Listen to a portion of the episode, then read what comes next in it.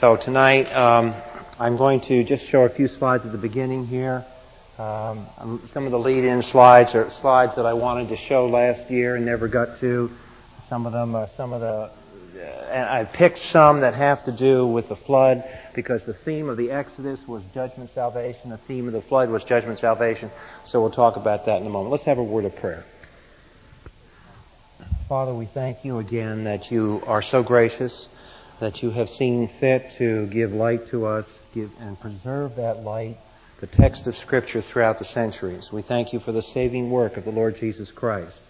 And we ask that your Holy Spirit, as He um, illuminates our hearts to the content of Scripture, that we would see more of the Lord Jesus Christ. In His name we pray. Amen. Okay, um, this is just a cover of a book. It's an artist's conception of the, the Noahic flood, and it's uh, the day when it happened. And it's just kind of, again, to get in your mind's eye that we're talking about a major catastrophe. Um, it's another another one of his this particular author's uh, artist painting. Again, it comes off the face of a book, but it gives an idea, one one Christian's imagination of what that event must have looked like if you were there.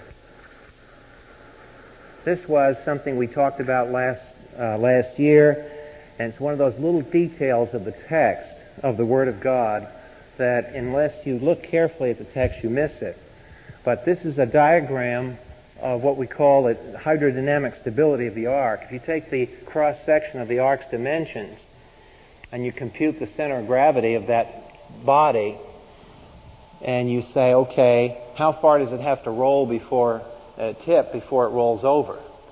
And the ark is very, very stable. Why this is important is is because if you take the same dimensions from the fable, from the myth of the floods in the ancient world, uh, and you try the same test, compute the center of gravity, and tip it, and see how fast it rolls over, you'll find it rolls over very easy. For example, the Babylonian uh, example of Noah's Ark is a cube. Well, a cube rolls. Uh, this is extremely stable, and as you can see, uh, even at that point, um, when it tips, that boat will right itself. So it's one of those realistic details of Scripture that tell us and gives the assurance that we got real data there. This was a scale model I built years ago based on the text of Genesis. And I, I just put made it out of balsa wood and some plaster, but again, it was to conceptualize what it must have looked like compared to the usual cartoons in, in a Sunday school uh, quarterly or something. If you have trouble seeing these, uh, feel free to move around, come on up and look at it. Uh, we're not going to spend many minutes on it, but I just want to go through some of these quick. You'll notice how low, that was one where I, I deliberately built it to the scale. Those of you who model railroad people, that's a HO gauge railroad there, one eighth of an inch to the foot. And I built the ark one eighth of an inch to the foot so you could compare in your mind's eye a railroad boxcar to the size of that ark. And I think it gives you a, a conception of uh, pretty good. There's the railroad boxcar, and uh, there's the there's the ark, and that's just uh, half. This is the center of the ark, and this is the height of the ark compared to the height of a railroad car. So it gives a graphic illustration of the volume of what we're talking about here. This isn't some, you know, this is not a little pet carrier that went down to veterinary hospital or something. There's another example uh, of the thing compared to a railroad boxcar. So remember that if you compute the volume of that, there's some 500, I think it's 400 and some odd standard box cars can fit in that thing. So it was quite a carrier and had a lot of volume in it. Okay, now what I want to do here, this is some art, some of the Egyptian art that obviously we're not going to see with the light the way it is. It's the same kind of paintings that you saw, that, that I, I showed you on the overhead projector. The reason I showed that particular one, it gives you an idea that the artists always pictured the Egyptian Pharaoh uh, as the leader. And I just remind you of that because um, if you accept the existing chronology of history, Pharaoh couldn't have been leading his armies through the Red Sea. Because the Pharaoh of the Exodus, all the Pharaoh candidates for the Exodus have been suggested by scholars based on the standard chronology of history all alive. They didn't weren't killed. So I go back to my contention, I believe the Pharaoh of the Exodus was killed, and I believe the standard chronology of history is wrong. Let's get down to, okay. Now, we're moving to a, little introduction that's Mount Sinai. Um, I hope the light will be enough. If it isn't, I may have to ask somebody to go knock some more lights out. Um, but this map gives an idea of how strategically located um, Israel was in the ancient world. Uh, this is the eastern end of the Mediterranean, and what you have here is more light. okay, one, one more, Tom, if you can do it.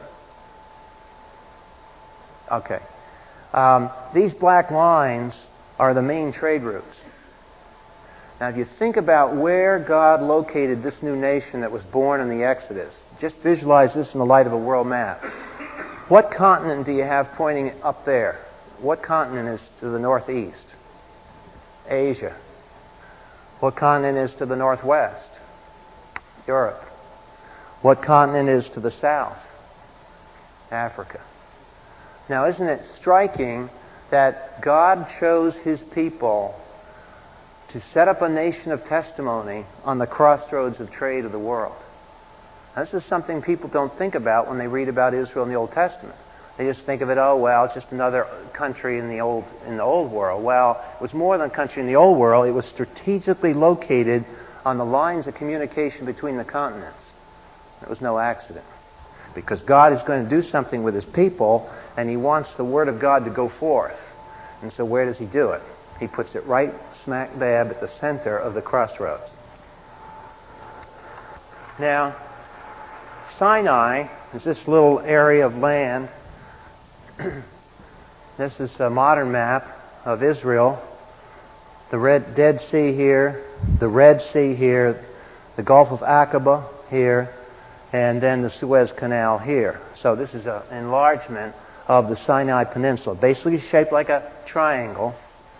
And you want to visualize this because the event we're going to study happened in here. The Exodus happened somewhere up in here. The people came across. And along the edge of the Mediterranean is a coastal plain. And even today, because this is a map for today, you can see where the roads are. All the roads are along here. And in particular, this is an area that's very, very flat and maneuverable.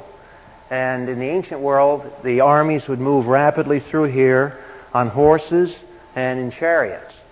And of course, in the modern day, armies move to the same exact roads uh, with mechanized infantry and armor division.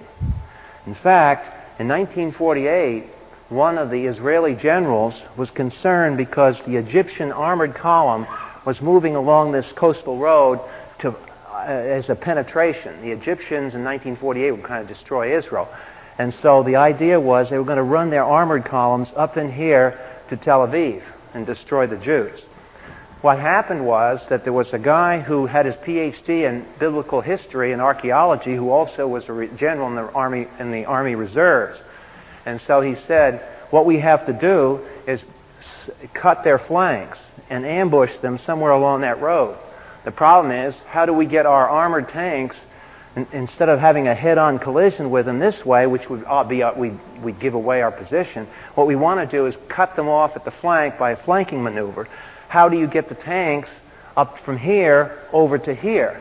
And his knowledge of history, he went back and found out where the Romans' roads were, because the Romans had built some roads across the sand. They were under the sand. And through detecting devices, they discovered where the Roman road was, kept it covered with sand so the aerial photography wouldn't show it, and then drove the Israeli tanks along on top of the Roman road to get over here and surprise the Egyptians on their right flank. So there's an example of a maneuver that was done based on history and based on the fact these roads don't change. Well, tonight, what we want to look at is visualize the Jews coming across in the Exodus, and they had to go somewhere. And God did not have them go along the coastal road because of reasons which, if you read the book of Exodus, you'll see there's a little comment there. Uh, don't do that, Moses. Take them down into here, into the wilderness. So this whole area is wilderness. And down here is the traditional site of Mount Sinai, Jebel Musa, or the mountain of the discipline, or the mountain of the teaching. And I want to give you a little bit of flavor for the environment in which God took those people. There is a blow up of the Gulf of Aqaba. The eastern side of that, again, this is the Sinai Peninsula. This is where Mount Sinai is. This is a coastal road. And uh, I'm going to show you some pictures. I took it right about in here near the Gulf of Aqaba. And then uh, show you what the terrain looks like when you go in on this road toward Mount Sinai.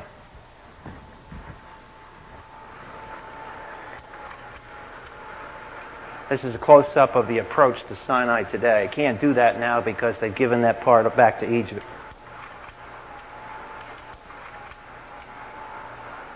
I'll get through the maps here. Okay. There's an example of an oasis in that area.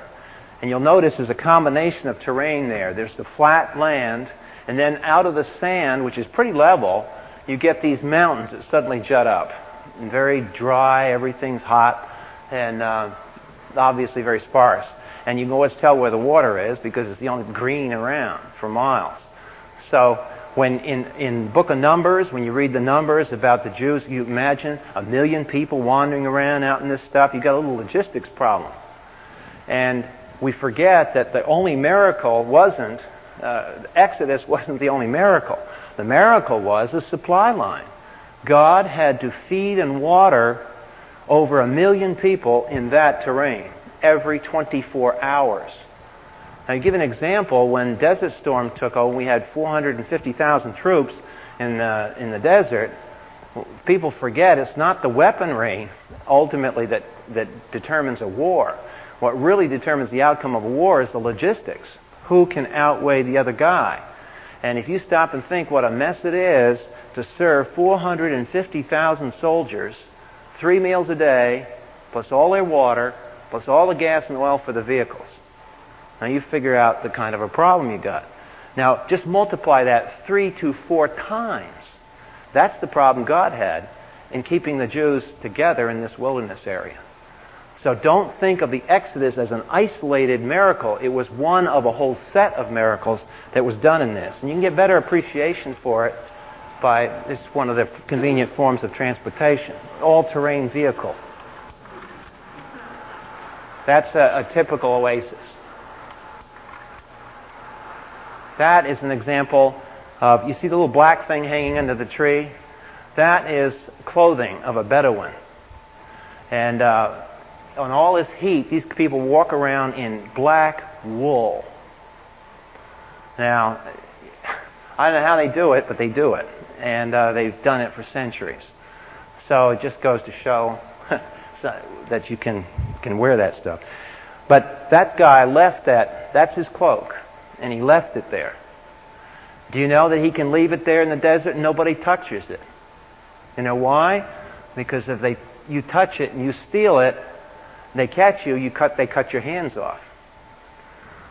And I just took that as an example of the fact that the Bedouin feel perfectly secure in the wilderness. Nobody bothers them because they have their own form of criminal control.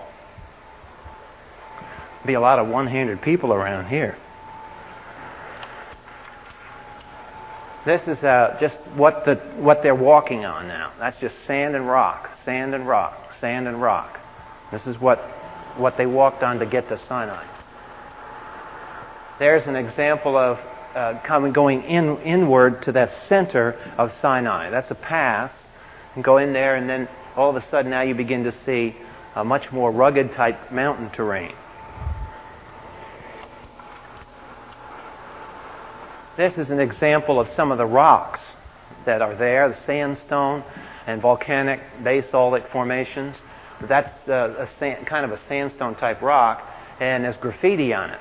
And it's interesting that the graffiti that's scratched in the rock is many different languages going back centuries. And you can actually go back in history. You see some Latin graffiti, those are the Romans. You can go back and see some of the Greek graffiti. You can see hieroglyphic graffiti. So it's an interesting example of that everybody writes, you know, they spray um, billboards today with graffiti. Uh, it's nothing new. Uh, here in the ancient world, they had graffiti too. They wrote all over the rocks. So human nature hasn't changed, and it, it's just kind of neat because it gives you an example that there were real people living at the time of this book, living at the time of these stories that put that graffiti on there.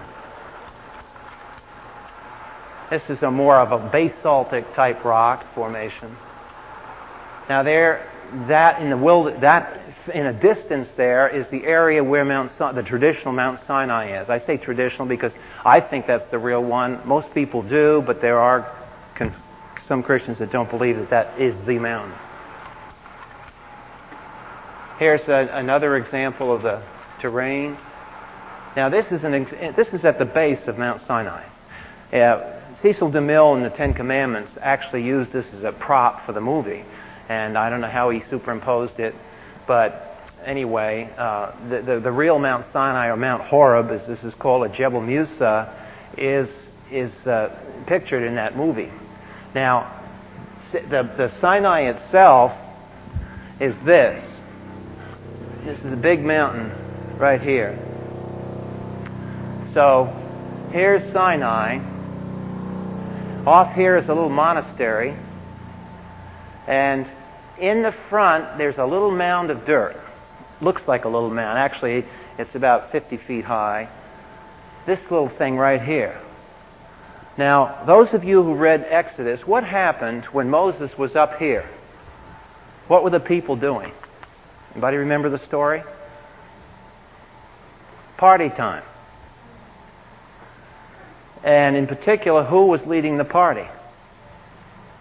Aaron. And what did Aaron do? Remember, he built a what? He built an idol. And he, while Moses was up the mountain, he built this idol. And uh, Moses came down and asked him what had happened. Was he says, "Gee, I don't know. You know, people had their jewelry, and uh, we put it in the fire, and this just happened. You know." And this is the way he explains himself. But it, it, to show you the irony, the classic site that they believe that Aaron set the golden calf at was this. Now, how ironic that he cast gold from people's jewelry to stick up on an idol so high up, high on this little pedestal so everybody can see it. But look at this pedestal and who's on it? So it's an irony that it shows the puniness of the whole thing. I mean, it's a, whole, it's a big religious gimmick. That's an example of Sinai. Now, that's the picture you want to have in your mind when in Exodus, if you'll turn there a moment,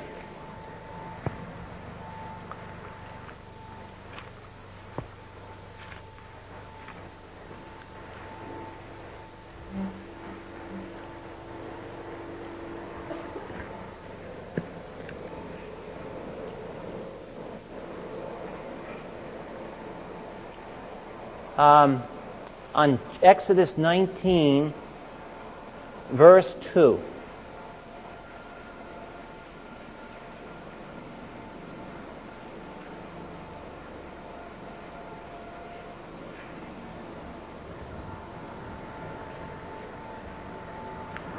I guess they must be having a landing out for the fire department tonight, as long as it's not on our roof.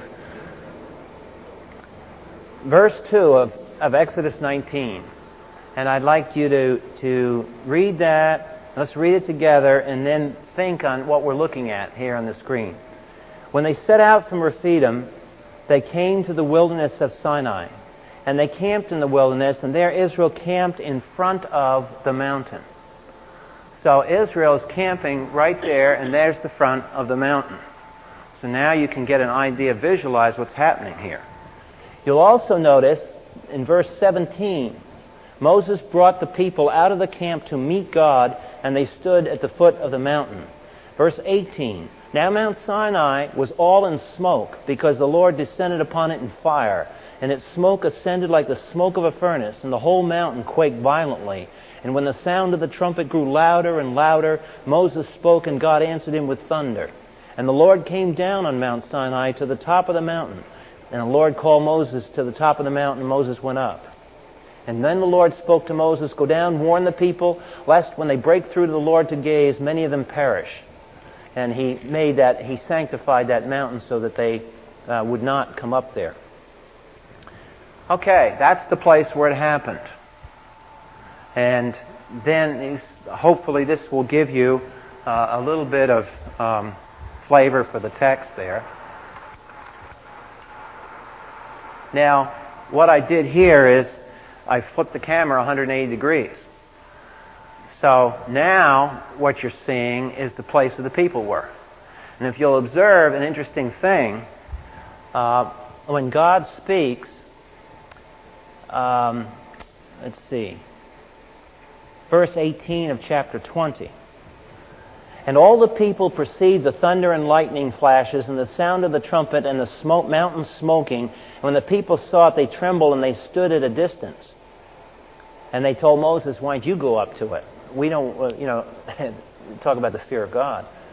Um, they asked, they people in verse 21, they stood at a distance while Moses approached the thick cloud where God was. Moses later describes this scene in another book of the Bible, in Deuteronomy chapter 4. I could turn there a moment.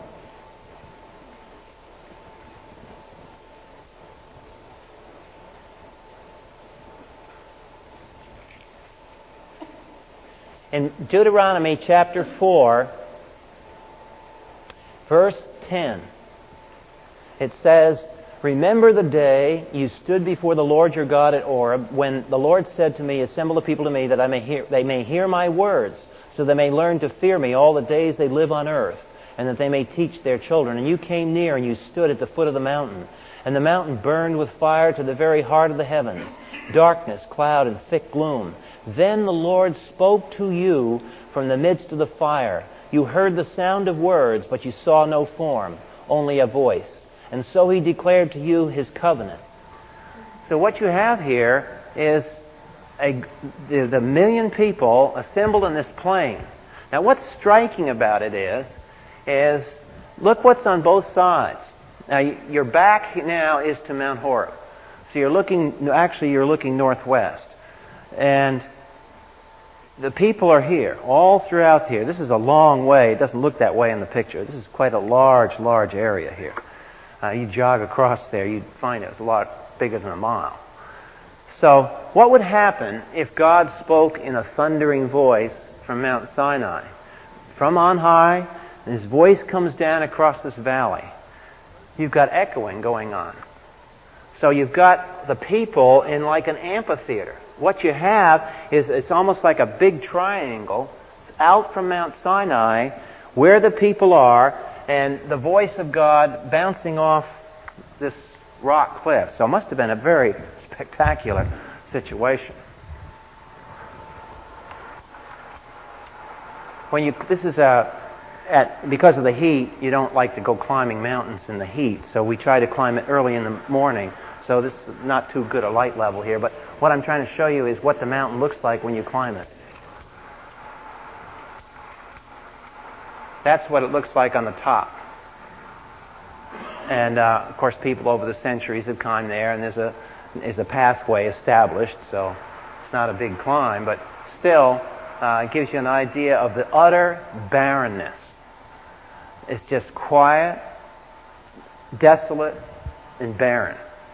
Now, you might ask yourself, why, to a people who were busy in Egypt, building pyramids, busy doing this, busy doing that, going from here, going to there, working farms, and so on, when God wanted to get their attention, why did he take them out here? Well, because he could get their attention. And I think there's something inter- very powerful about this. That when the Word of God was actually spoken into space time history in Hebrew, so you could take a tape recorder and tape record the very voice of God. That happened here. When that happened, it was done in a total wilderness that was quiet. No televisions, no radios, no distractions. Perfectly quiet place. And I think God, if, this is the te- if this is the way God teaches, eh, he, he wants our attention. And I think this is an interesting classroom because what you're seeing here is the perfect teacher's classroom. And I guess that's it for, for a while here. So, what we want to do is now look at the uh, at the text tonight, and we'll, with that fill in, fill in, we can get an idea that we're looking at a real event that happened in a real place, under real conditions, with real people, and they heard a real voice.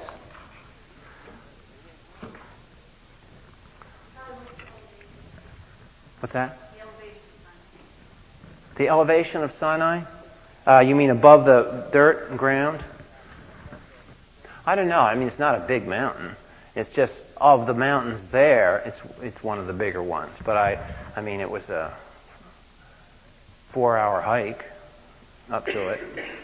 So I, I really don't know. I, I, you know, it's on a map. I, I don't know, but I mean, it wasn't super impressive, high like the Rocky Mountains or anything. Okay, we want to, if you'll turn in the notes to page 60, we want to connect this event with the previous events. As we're moving on now through the Old Testament, all these events are like beads on a necklace. They're all logically interrelated. So, what's going on at Sinai? If you'll follow me in the first paragraph on page 60, previous chapters discuss the progressive intervention of God's plan into the paganized Noahic civilization. The key word here is at this point in Old Testament history, God is interrupting, He is disrupting. Paganism is solidifying like concrete is hardening. And before the concrete hardens and you get a total paganization of the human race, God decides to start a new work in a separate people. And that's the story of Egypt. It's a story that started with Abraham. First, there was the call of Abraham, through which we observe God's election and justification, working in a way totally opposed to paganism's autonomy and self justification. Then we observed on a greater scale God's political and physical judgment upon Egypt and the deliverance of Israel. Man's proper response to these divine works had to be by faith. And then in, in the second, the second uh, paragraph, the next key is the giving of the law to Israel at Mount Sinai. So that's the thing we want to look at. We're in Exodus. If you'll turn back to, uh, let's go back to Exodus 4 for a moment. We want to get catch the flow of what's going on here. And the reason we're doing this this way is because you'll notice on the right hand side of this chart, I list the three areas of doctrine, the three areas of truth that we're going to be looking at, and um, it, it, we're going to basically get an idea of what revelation is, what inspiration is, and what canonicity is. Very basic doctrines. We've looked at all these other doctrines and see you can build a view of the Christian faith just by looking at these events and just rehearsing them in your mind. Well, one of the things that is not on this chart that Mount Sinai and the Exodus together show is is the issue of salvation and what sanctification is that follows that, and what the issue of lordship is. And in evangelical circles right now, and has been for the last seven or eight, ten years, big debate going on between one camp, the free grace people, versus the lordship salvation people, and they've been arguing about the terms of the gospel and this and that. I mean, if we can't argue with something among ourselves, you know, don't bother to argue with the world. Always argue with the other Christians. So, what we want to do is we want to get an, a perspective by looking at these events, because the events, just the simple events of the Exodus, and Mount Sinai tell us something about this matter. So that's what we want to we want to look at. And so we want to get in our mind now what's happened um, with Israel. Israel now has been saved. The nation has been born. And what is the next step? Well, in Exodus chapter 4, verse 22, God calls Israel by an interesting name. And that name here, that common noun that he uses in Exodus 4:22, defines the relationship of this newborn nation to God. You'll notice he says, to, You shall say to Pharaoh, Thus saith the Lord, Israel is my son, my firstborn. So I said to you, You let my son go that he may serve me. But you have refused to let him go. So now I'm going to kill your son and your firstborn. Now, this defines something, and we want to watch this very, very carefully. If we, if we don't get this down, we're going to lose it when it comes to understanding the role of the law in the Old Testament. See, the problem is most of us don't read the Old Testament. We've only heard New Testament, New Testament, New Testament, New Testament. And we've heard the contrast law and grace, law and grace, law and grace, to the point that we almost kind of demean law. The problem is that in the New Testament times, the law had been misinterpreted. So you have Paul against the Pharisees, Jesus against the Pharisees. And law kind of has a bad connotation in the pages of the New Testament. But obviously, God gave the law, so the law itself can't be bad. So we want to understand and interpret what's going on here. And the key to interpreting it is this word that the Son is identical, and another name for Israel, the nation.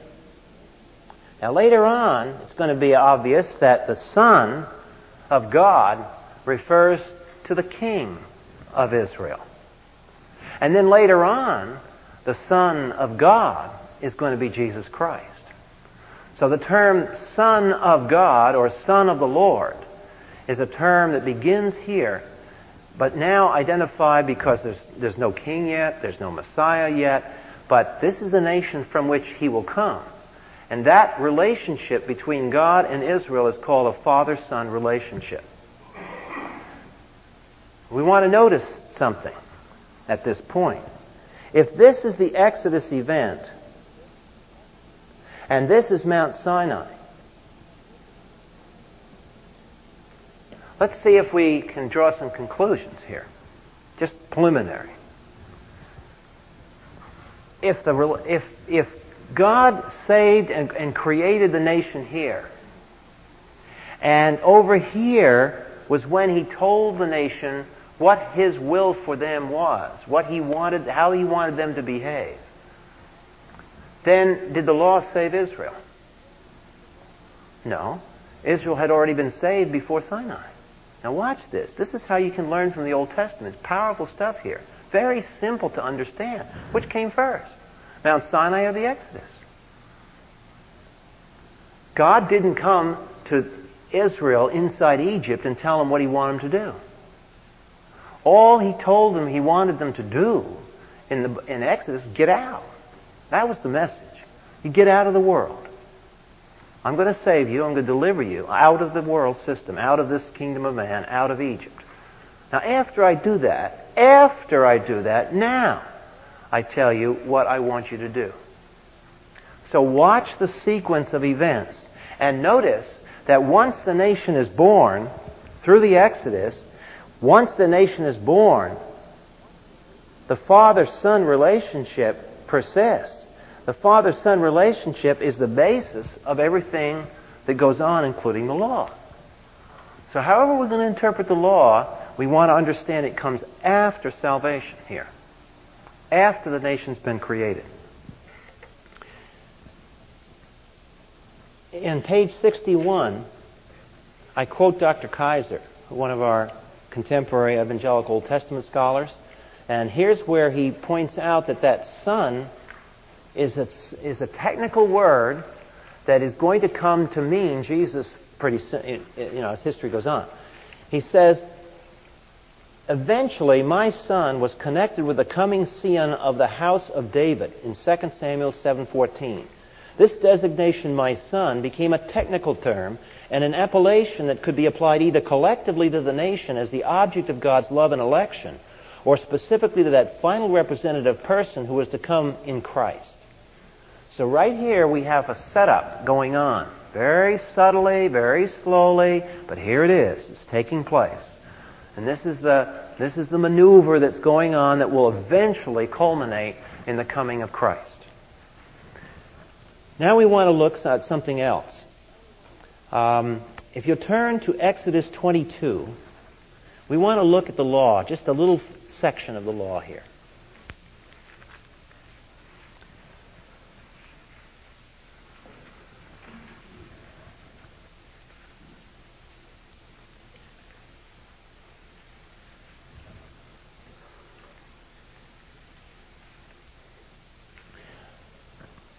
If you look at chapter 22, verse 1, 2, 3, and 4, and I were to ask you, what is the grammar?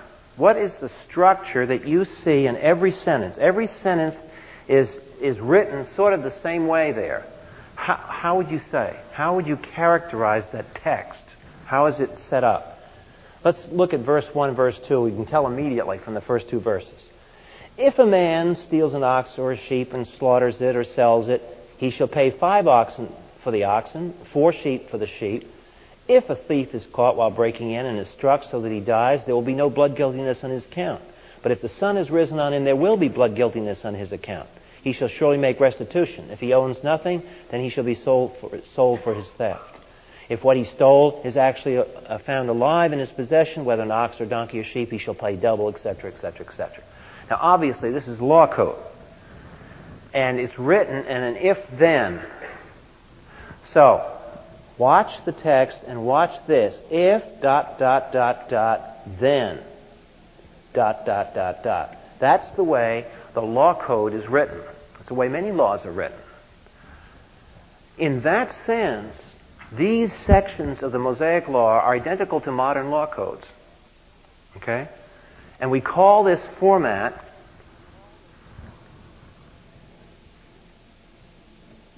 casuistic. That means it's cases. It shows you a principle by giving cases. Here's an example, God says. If this happens, then you do this. If this happens, you do this. If this happens, you do this. So it's casuistic in format. Well, there were a lot of codes that were casuistic in format. Hammurabi's code, the Code of Eshnunna, the Code, the, all kinds of ancient documents had this casuistic structure. But we want to also observe that God, when He gave the law, didn't exclusively use the casuistic format. As, for example, let's look at um,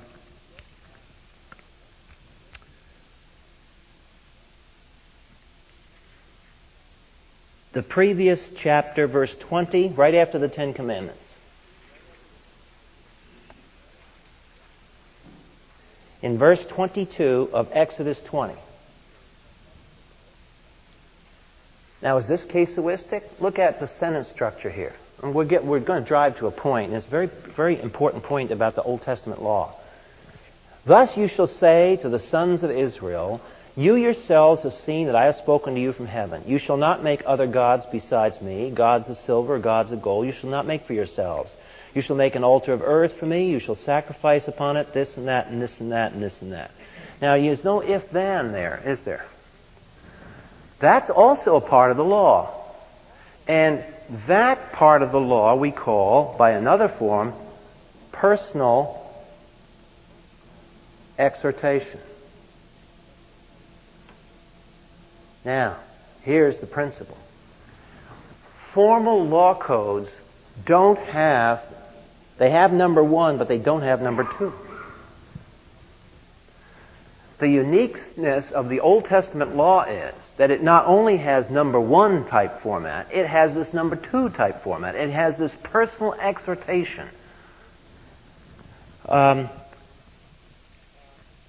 let's see if we can find a case where the personal exhortation. Um, okay, let's turn over to Exodus chapter 23.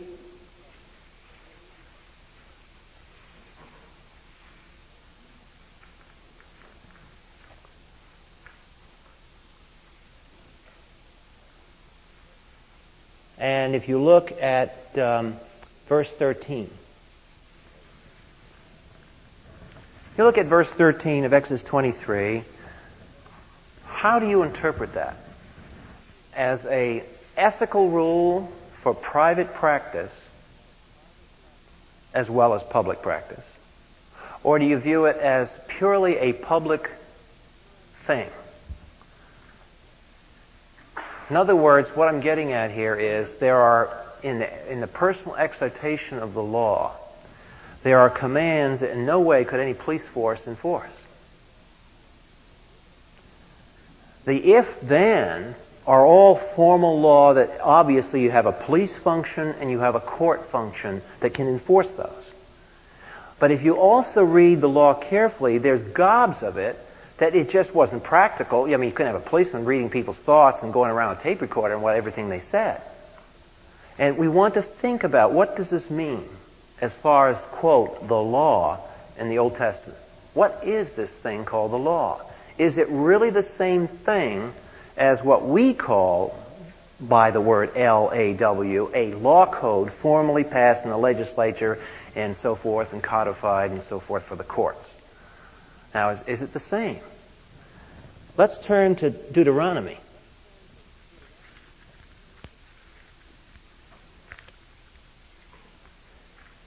In Deuteronomy, where um,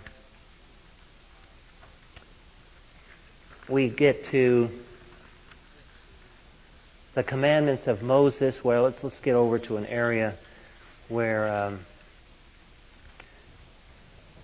okay, let's turn to Deuteronomy chapter 12, because this is in the thick of it here.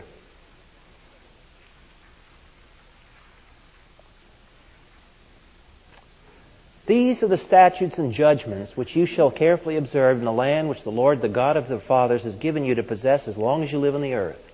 You will utterly destroy all the places where the nations whom you shall dispossess serve their gods on the high mountains, on the hills, and under every green tree. You will tear down their altars, smash their pillars, burn their Asherim with fire, and you shall cut down the engraven images of their gods. You shall not act like this toward the Lord your God. But you shall seek the Lord at the place which the Lord your God shall choose from all your tribes to establish his name there. And then it describes the kind of worship that goes on there and so forth. It describes uh, the dietary codes.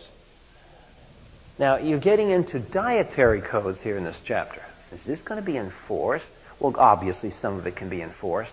But do you see what I'm getting at? That there's a component to the Old Testament law that goes beyond what you and I would normally think of as a law code.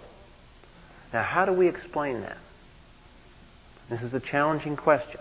And that's the question we want to look at for the remaining few minutes and also for next week. Because I want to, I want to impress upon you how an Old Testament person in Moses' day at Mount Sinai, instructed by the priests, should have understood what he was listening to. And he should have understood it in a different way than a pagan would have understood Hammurabi's law code. There's something different going on here with this law than normal law. For example, in Deuteronomy chapter 10.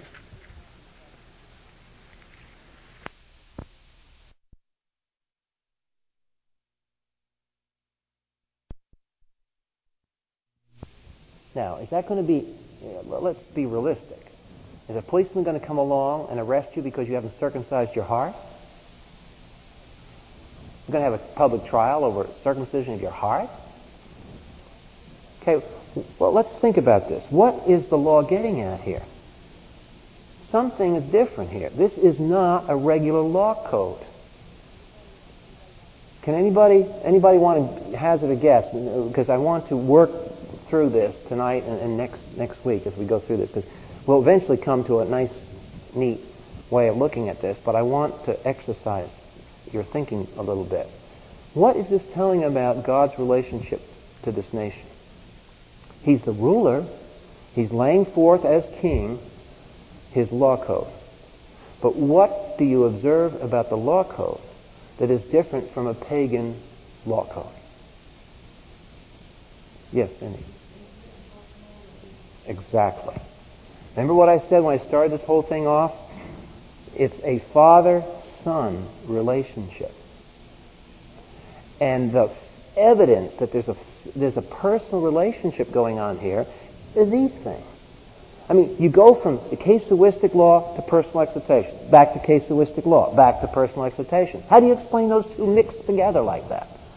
It's because something is happening in the Old Testament law that doesn't happen in normal law. Now, if you can grasp this, you're going to see something very, very powerful about righteousness in the gospel sense of righteousness versus self-righteousness and, quote, being humanly good. And we want to sharpen our understanding of this because it's essential to the gospel. If we think we're going to be humanly good and society's going to be good, then we don't need a Savior. Now, obviously, we need a Savior, so there's something wrong with our whole idea of social good. And yet, there are there, there's parallels here. Okay. On page 61 of your notes, I start down at the bottom of 61. If you look there, you'll see number 1. Then on page 62, you'll see number 2. On page 62, you know, Jehovah or Yahweh and the 12 tribes. So we have the parties to the contract now, God and the nation Israel. Different contract. Not the same as the Abrahamic contract. Number two, each contract is signed. How did God sign the Noahic contract? Remember? The rainbow. And what do we say he got the rainbow from? Well, from the scenes where these saints like Elijah uh, or rather, where Ezekiel and John get these rare glimpses into the very throne room of God, they report that when they get into the throne room of God and they observe Him on His throne, He is surrounded by this rainbow, this cloud of glory. So what we see physically in the clouds is a piece or an analogy to what God would look like if we could see Him. I mean, it's amazing. This optical phenomena that's caused by water droplets in our atmosphere has actually been designed to be a picture and a memorial to God's throne. And every time you see a rainbow in the sky, you should you know, pause to take a look. Spend 15 whole seconds just looking at it and appreciating it and thanking Him that He reigns. Because that's what He's saying. When the rainbow is in the sky, He's saying, I'm reminding you people, you human beings, that I reign over nature. Then when he comes to the contractual signing for the Abrahamic covenant, remember what the contract was? There in the chart, as I point out, was the oath of malediction. Wasn't that, remember that amazing thing? Where God actually says, in effect, I will be damned if I do not carry this contract out in history. An oath of malediction. And that's how he signs a contract. Now, when you come to the, the Exodus and the Sinaitic con, uh, con, um, covenant, it's a little more problematic about what he signs. The best uh, example that I have of what he did here, if you'll turn to Exodus chapter 20, when he gave the Ten Commandments, and he structured the work week so that it would be seven. And by the way, just for fun and trivia, ask yourself, you ever heard any country at any point in history that had a week that wasn't seven? Now, that's interesting. You know, when the communists were in their height under Stalin in the Russia, they didn't like the seven-day work week because they thought it was inefficient. They tried a 10-day work week. It didn't work. And they had to go back to seven. Stalin, with all of his might and his secret police, couldn't change the Russian work week from seven to ten days. They figured, hey, one day in ten is a lot better than one day in seven. So we can get more work out of people. But it doesn't work that way. So this is built into the structure of who we are. And in, in the Ten Commandments, it's precisely in the middle, verses 9 and 10, where there's an explanation. You see, if you go down verse 4, 5, 6, 7, there are minor comments after each commandment. But in 8, 9, and 10, there's a major comment about the character of God. And it says in verse 10, the seventh day is a Sabbath. You shall not do this work, and so forth. And then verse 11, for in six days the Lord made the heavens and the earth, the sea, and all that is in them. By the way, this is the divine interpretation of Genesis people have a whole bunch of problems about the days. Well, I don't think anybody that was at Mount Horeb that heard this. I mean, here's God speaking in Hebrew from the top of Mount Horeb, and he's saying, I made the world six days. He doesn't say six ages. He says six days. Well, If I'm sitting there and I'm listening to God say that He made it in six days, okay, hey, six days, fine. I'm not going to sit there and argue with God. He was there, I wasn't. And it says six days. Now, that is believed to be the signature, the keeping of the Sabbath. The seventh day, the keeping of the Sabbath, identifies God of over Israel, the King of Israel, as the Creator. So this is why in my notes on page 62 I quote Dr. Meredith Kline, who says it is tempting to see in the Sabbath sign presented in the midst of the ten words the equivalent of the ancient Lord King's dynastic seal found in the midst of international treaty documents. We'll get into international treaties later. Won't do it this week, but next week. The point that Kline is making there is that under certain treaty formats, there would be a seal actually embedded, either a saying or actual picture of a seal. And it's at this point where the seal of the Creator is embedded upon the structure of His kingdom.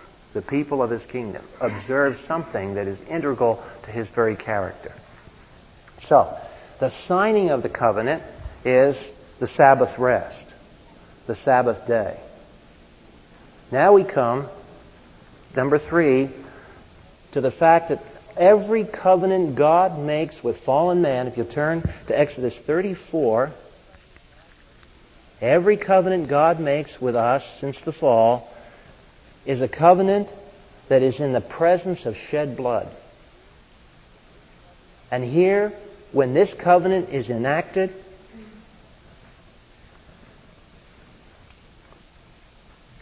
Wait a minute. Am I looking at 34 or 24? I see my notes. I got it two places here. Let me just see.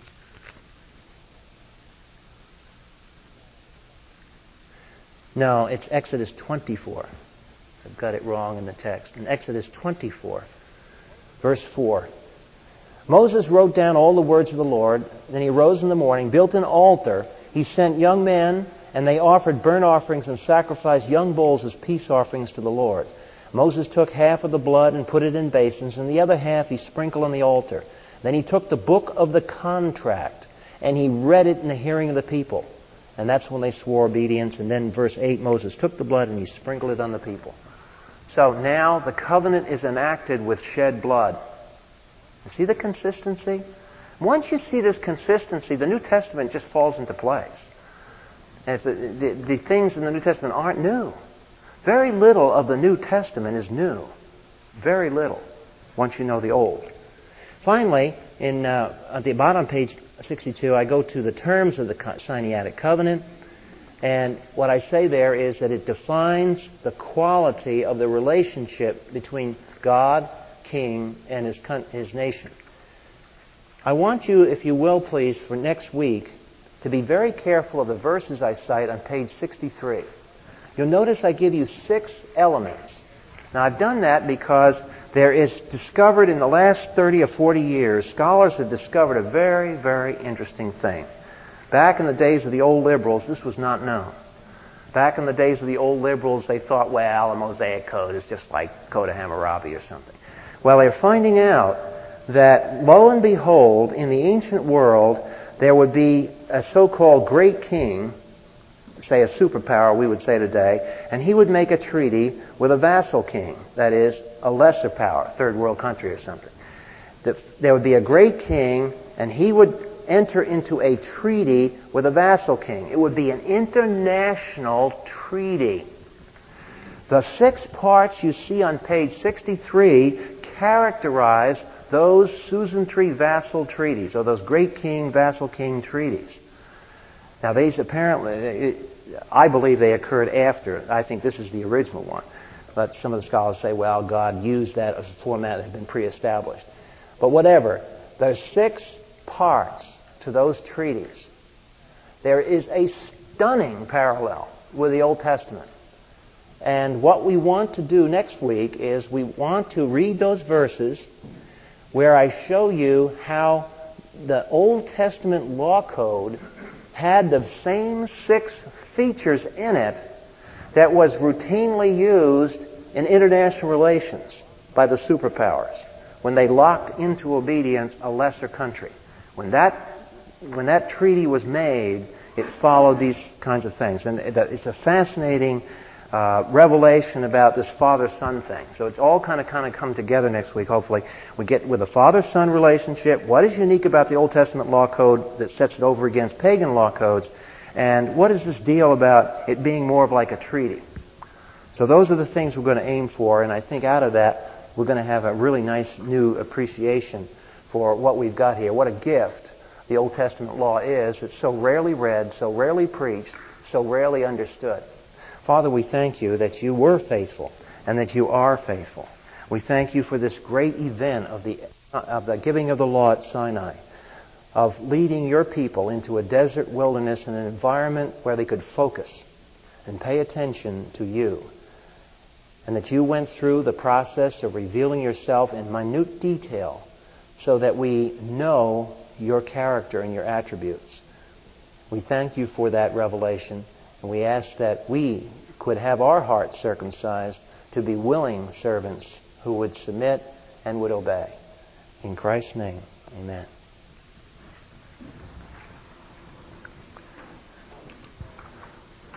We'll have a QA here a little bit for those who have to leave. We'll take our customary break, and uh, then we'll try to get out here before 9.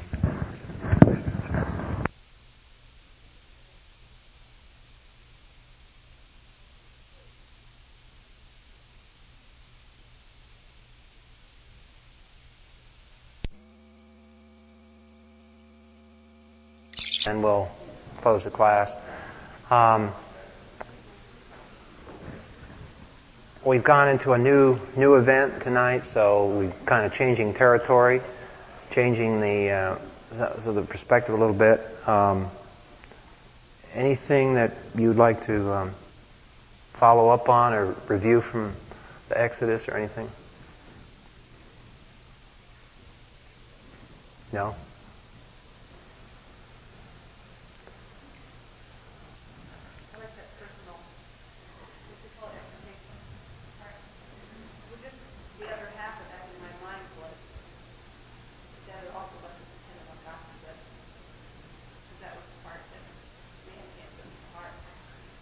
Yeah. Basically, what Dee's getting at here is that it's quite obvious if you devote some thought to this that the law that is given here can't be enforced by anybody except God. And if you look at those six little sections, one of them is blessings and cursings.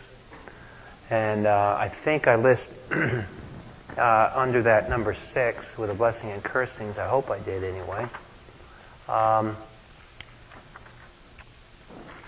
well, you don't have to. You don't have to tell. Well, you do now because you have the notes that were handed out tonight. On page 64, the notes handed out tonight. if you look carefully at Leviticus 26 and Deuteronomy 28, those are the two major Old Testament passages that define the cursings and the blessings. It seems maybe if you're not well exposed to the Old Testament, it may seem to you that that's kind of, uh, you know, it's kind of unrelated to the New Testament because the New Testament is all grace and so on. Well, the blessings and the cursings turn out to be the outline of Old Testament history. If you look carefully at that, those passages, it's a forecast of what is going to happen to the nation Israel. All of her history is embedded in those chapters. And see, it's this reason that liberal scholars, when they come to the Old Testament, do it with scissors and paste. They want to get all this because they can't believe in prophecy. So that couldn't have been written by Moses because Moses didn't know what was going to happen. So that's why they always try to tear this out and that Moses couldn't read that and so forth. And then they make that down here and they rearrange the text of the Old Testament. Well, that's why. Because they got to get rid of all this stuff, see? But if it's really true that we have a God King who is the same one who created the universe. Then you read the blessings and the cursings, and you'll see that they involve economics, they involve climate, they involve disease, they involve things over which man has no control. So here you have the, the law that is being addressed to the hearts, not just social behavior, hearts.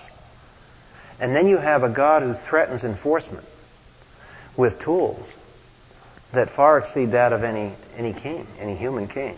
See, the law from the beginning to the end is all supernatural. And it's, it's a fascinating study. To me, it really opens up the whole Old Testament. And it really shows you why in the New Testament history culminates in the return of Christ. Because when he comes again, he fulfills those, the archetype of those cursings and the blessings. There are certain people who will be cursed, and there are certain people who are going to be blessed. And, and there's the forecast right there in that law code. So there's a lot of neat things here for us, and we have to zip through like we're zipping through the whole Bible. Um, and all we can do is just kind of pause and look at the jewels and, and not, not touch them and feel them and get involved in all the little details. But we can at least see where the jewels are, so maybe it'll stimulate you to sometime when you want to work on a particular jewel to go focus on that one or this one or that one in the Old Testament document. The other thing you want to notice about that is that in um, on page 63, element 5, the invocation of witnesses to the treaty. Now that's, a, that's neat. Uh, I think I also, be sure when you read that, uh, element number 5 on page 63, I give you verses in Deuteronomy, but be sure you turn to that last verse I quote from Isaiah. That Isaiah 1 2 passage. The reason why I want you to look at that is how many times have you thought and been taught that the Old Testament prophets were guys who were kind of like social reformers, going around and preaching about social ills, which they did. But what this does for Isaiah, Jeremiah, Ezekiel, and all the prophets is it makes them an invocation to the witnesses. There are witnesses to this document. We haven't talked about the witnesses, who the witnesses are. But when the Mosaic covenant was made in history between Israel and God, there were a set of witnesses. And if you look carefully at Isaiah, when he goes to preach, he's not like a social reformer preaching just at social ills. What Isaiah is a prosecuting attorney who is calling upon the witnesses to the treaty and he's enforcing the treaty sections. So what God is doing through the Old Testament prophets is completely misinterpreted by people who don't look at the Old Testament as an entity. The prophets of the Old Testament are not social preachers. They are prosecuting attorneys of the treaty. The treaty terms are now being applied to the nation. When these prophets rise up, they are God's attorneys who are applying the code. They're not saying this is just bad. They're saying that you have violated the ordinance of God and you were told back in Moses' day that this would happen to you. Now I'm here to tell you that phase one of Leviticus 26 is starting in my day. And then another prophet would come along and say, You people have violated the treaty. Now, what I'm here to announce that in my ministry, I'm invoking phase two of Leviticus 26. And then another prophet would come up, and he'd say, I'm invoking phase three. So all these prophets that were raised up by God were actually speaking his voice of prosecution. When you see that, it begins to tie now the prophets to the law. Remember, there's three parts of the Old Bible, Old Testament the law, the prophets, and the writings. What's the relationship of the prophets to the law? They are the prosecuting attorneys. They are not people who just were raised up because the society was bad. They are men who stand in the stream of the enforcers of the treaty. Now, personally, they may not have thought that, but the Spirit of God that was working in them was the actual enforcer who called the men up, Amos, Hosea, called all those guys out of their lifestyles, made them do things that were just utterly unheard of in the ancient world. Nobody walked into a king. You don't walk into Pharaoh and accuse him like Nathan accused David.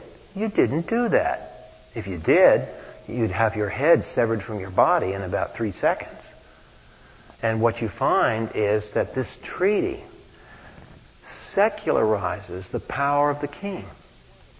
And it's that, it's one of the great fruits of the Bible. Do you know where our limitations and political power came from? It came from men and women in the Western civilization who read this. Uh, when we get to that point, I'm going to bring in a book that I got out of, years ago out of Harvard Library. And it's uh, Lex Rex by Samuel Rutherford, written in 1644 against the British claim, the British monarch claimed divine right that is, absolute power. He claimed that God had called him into existence and that Parliament and the church were under his personal control because he was God's king.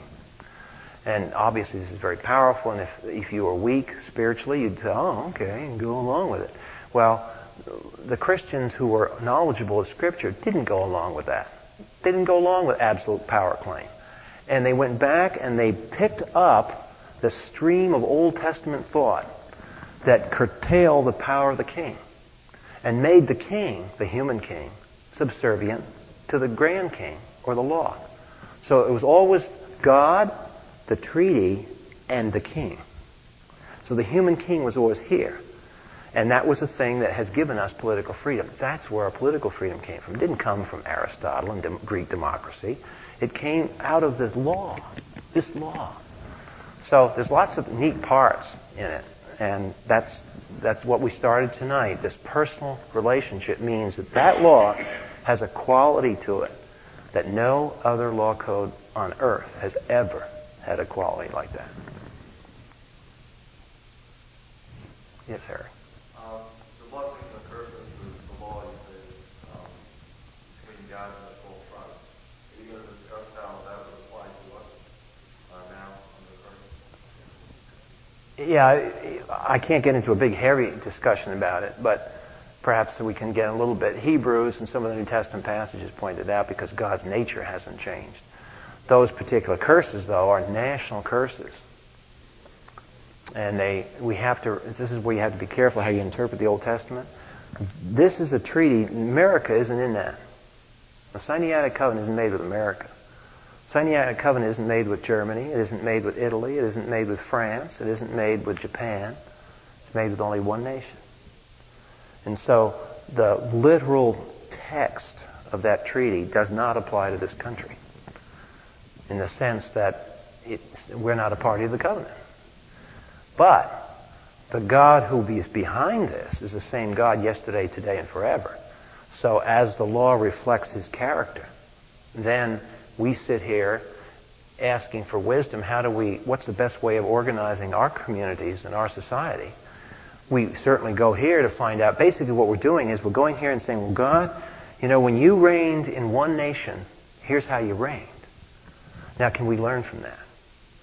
And I hope that you will be curious enough over the next three or four weeks that you'll pick up your Bibles and just, just randomly skim through sections of Exodus and Deuteronomy and Leviticus, especially Deuteronomy.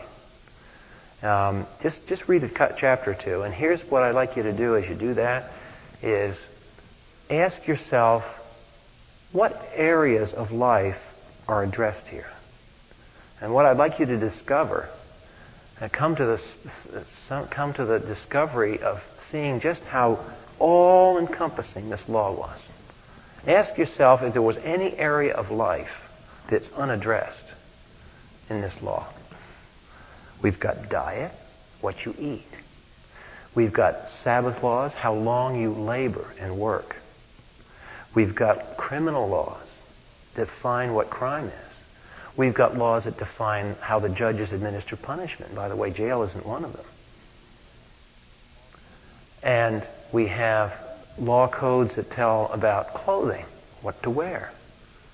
We have codes that define the relationship of parents to children and children to parents. We've got laws that relate to homosexuality, to divorce, to all this. It's every modern social issue is addressed in that law. It's just amazing. We even have how long, how much you can be in debt. The, even the issue of credit and debt and personal finances is addressed here. So it's just amazing. Um, and it gives you an idea that all of those areas of life were of concern to the king, not just personal religious things. So yes, Eric, we will get try to do some of that, but I'm limited. Anything else? Okay, well, why don't we, uh, if you'll, um, this week try try to hit those six uh, things and, and, check the verses out for yourself, and then we'll uh, maybe have some more questions next week.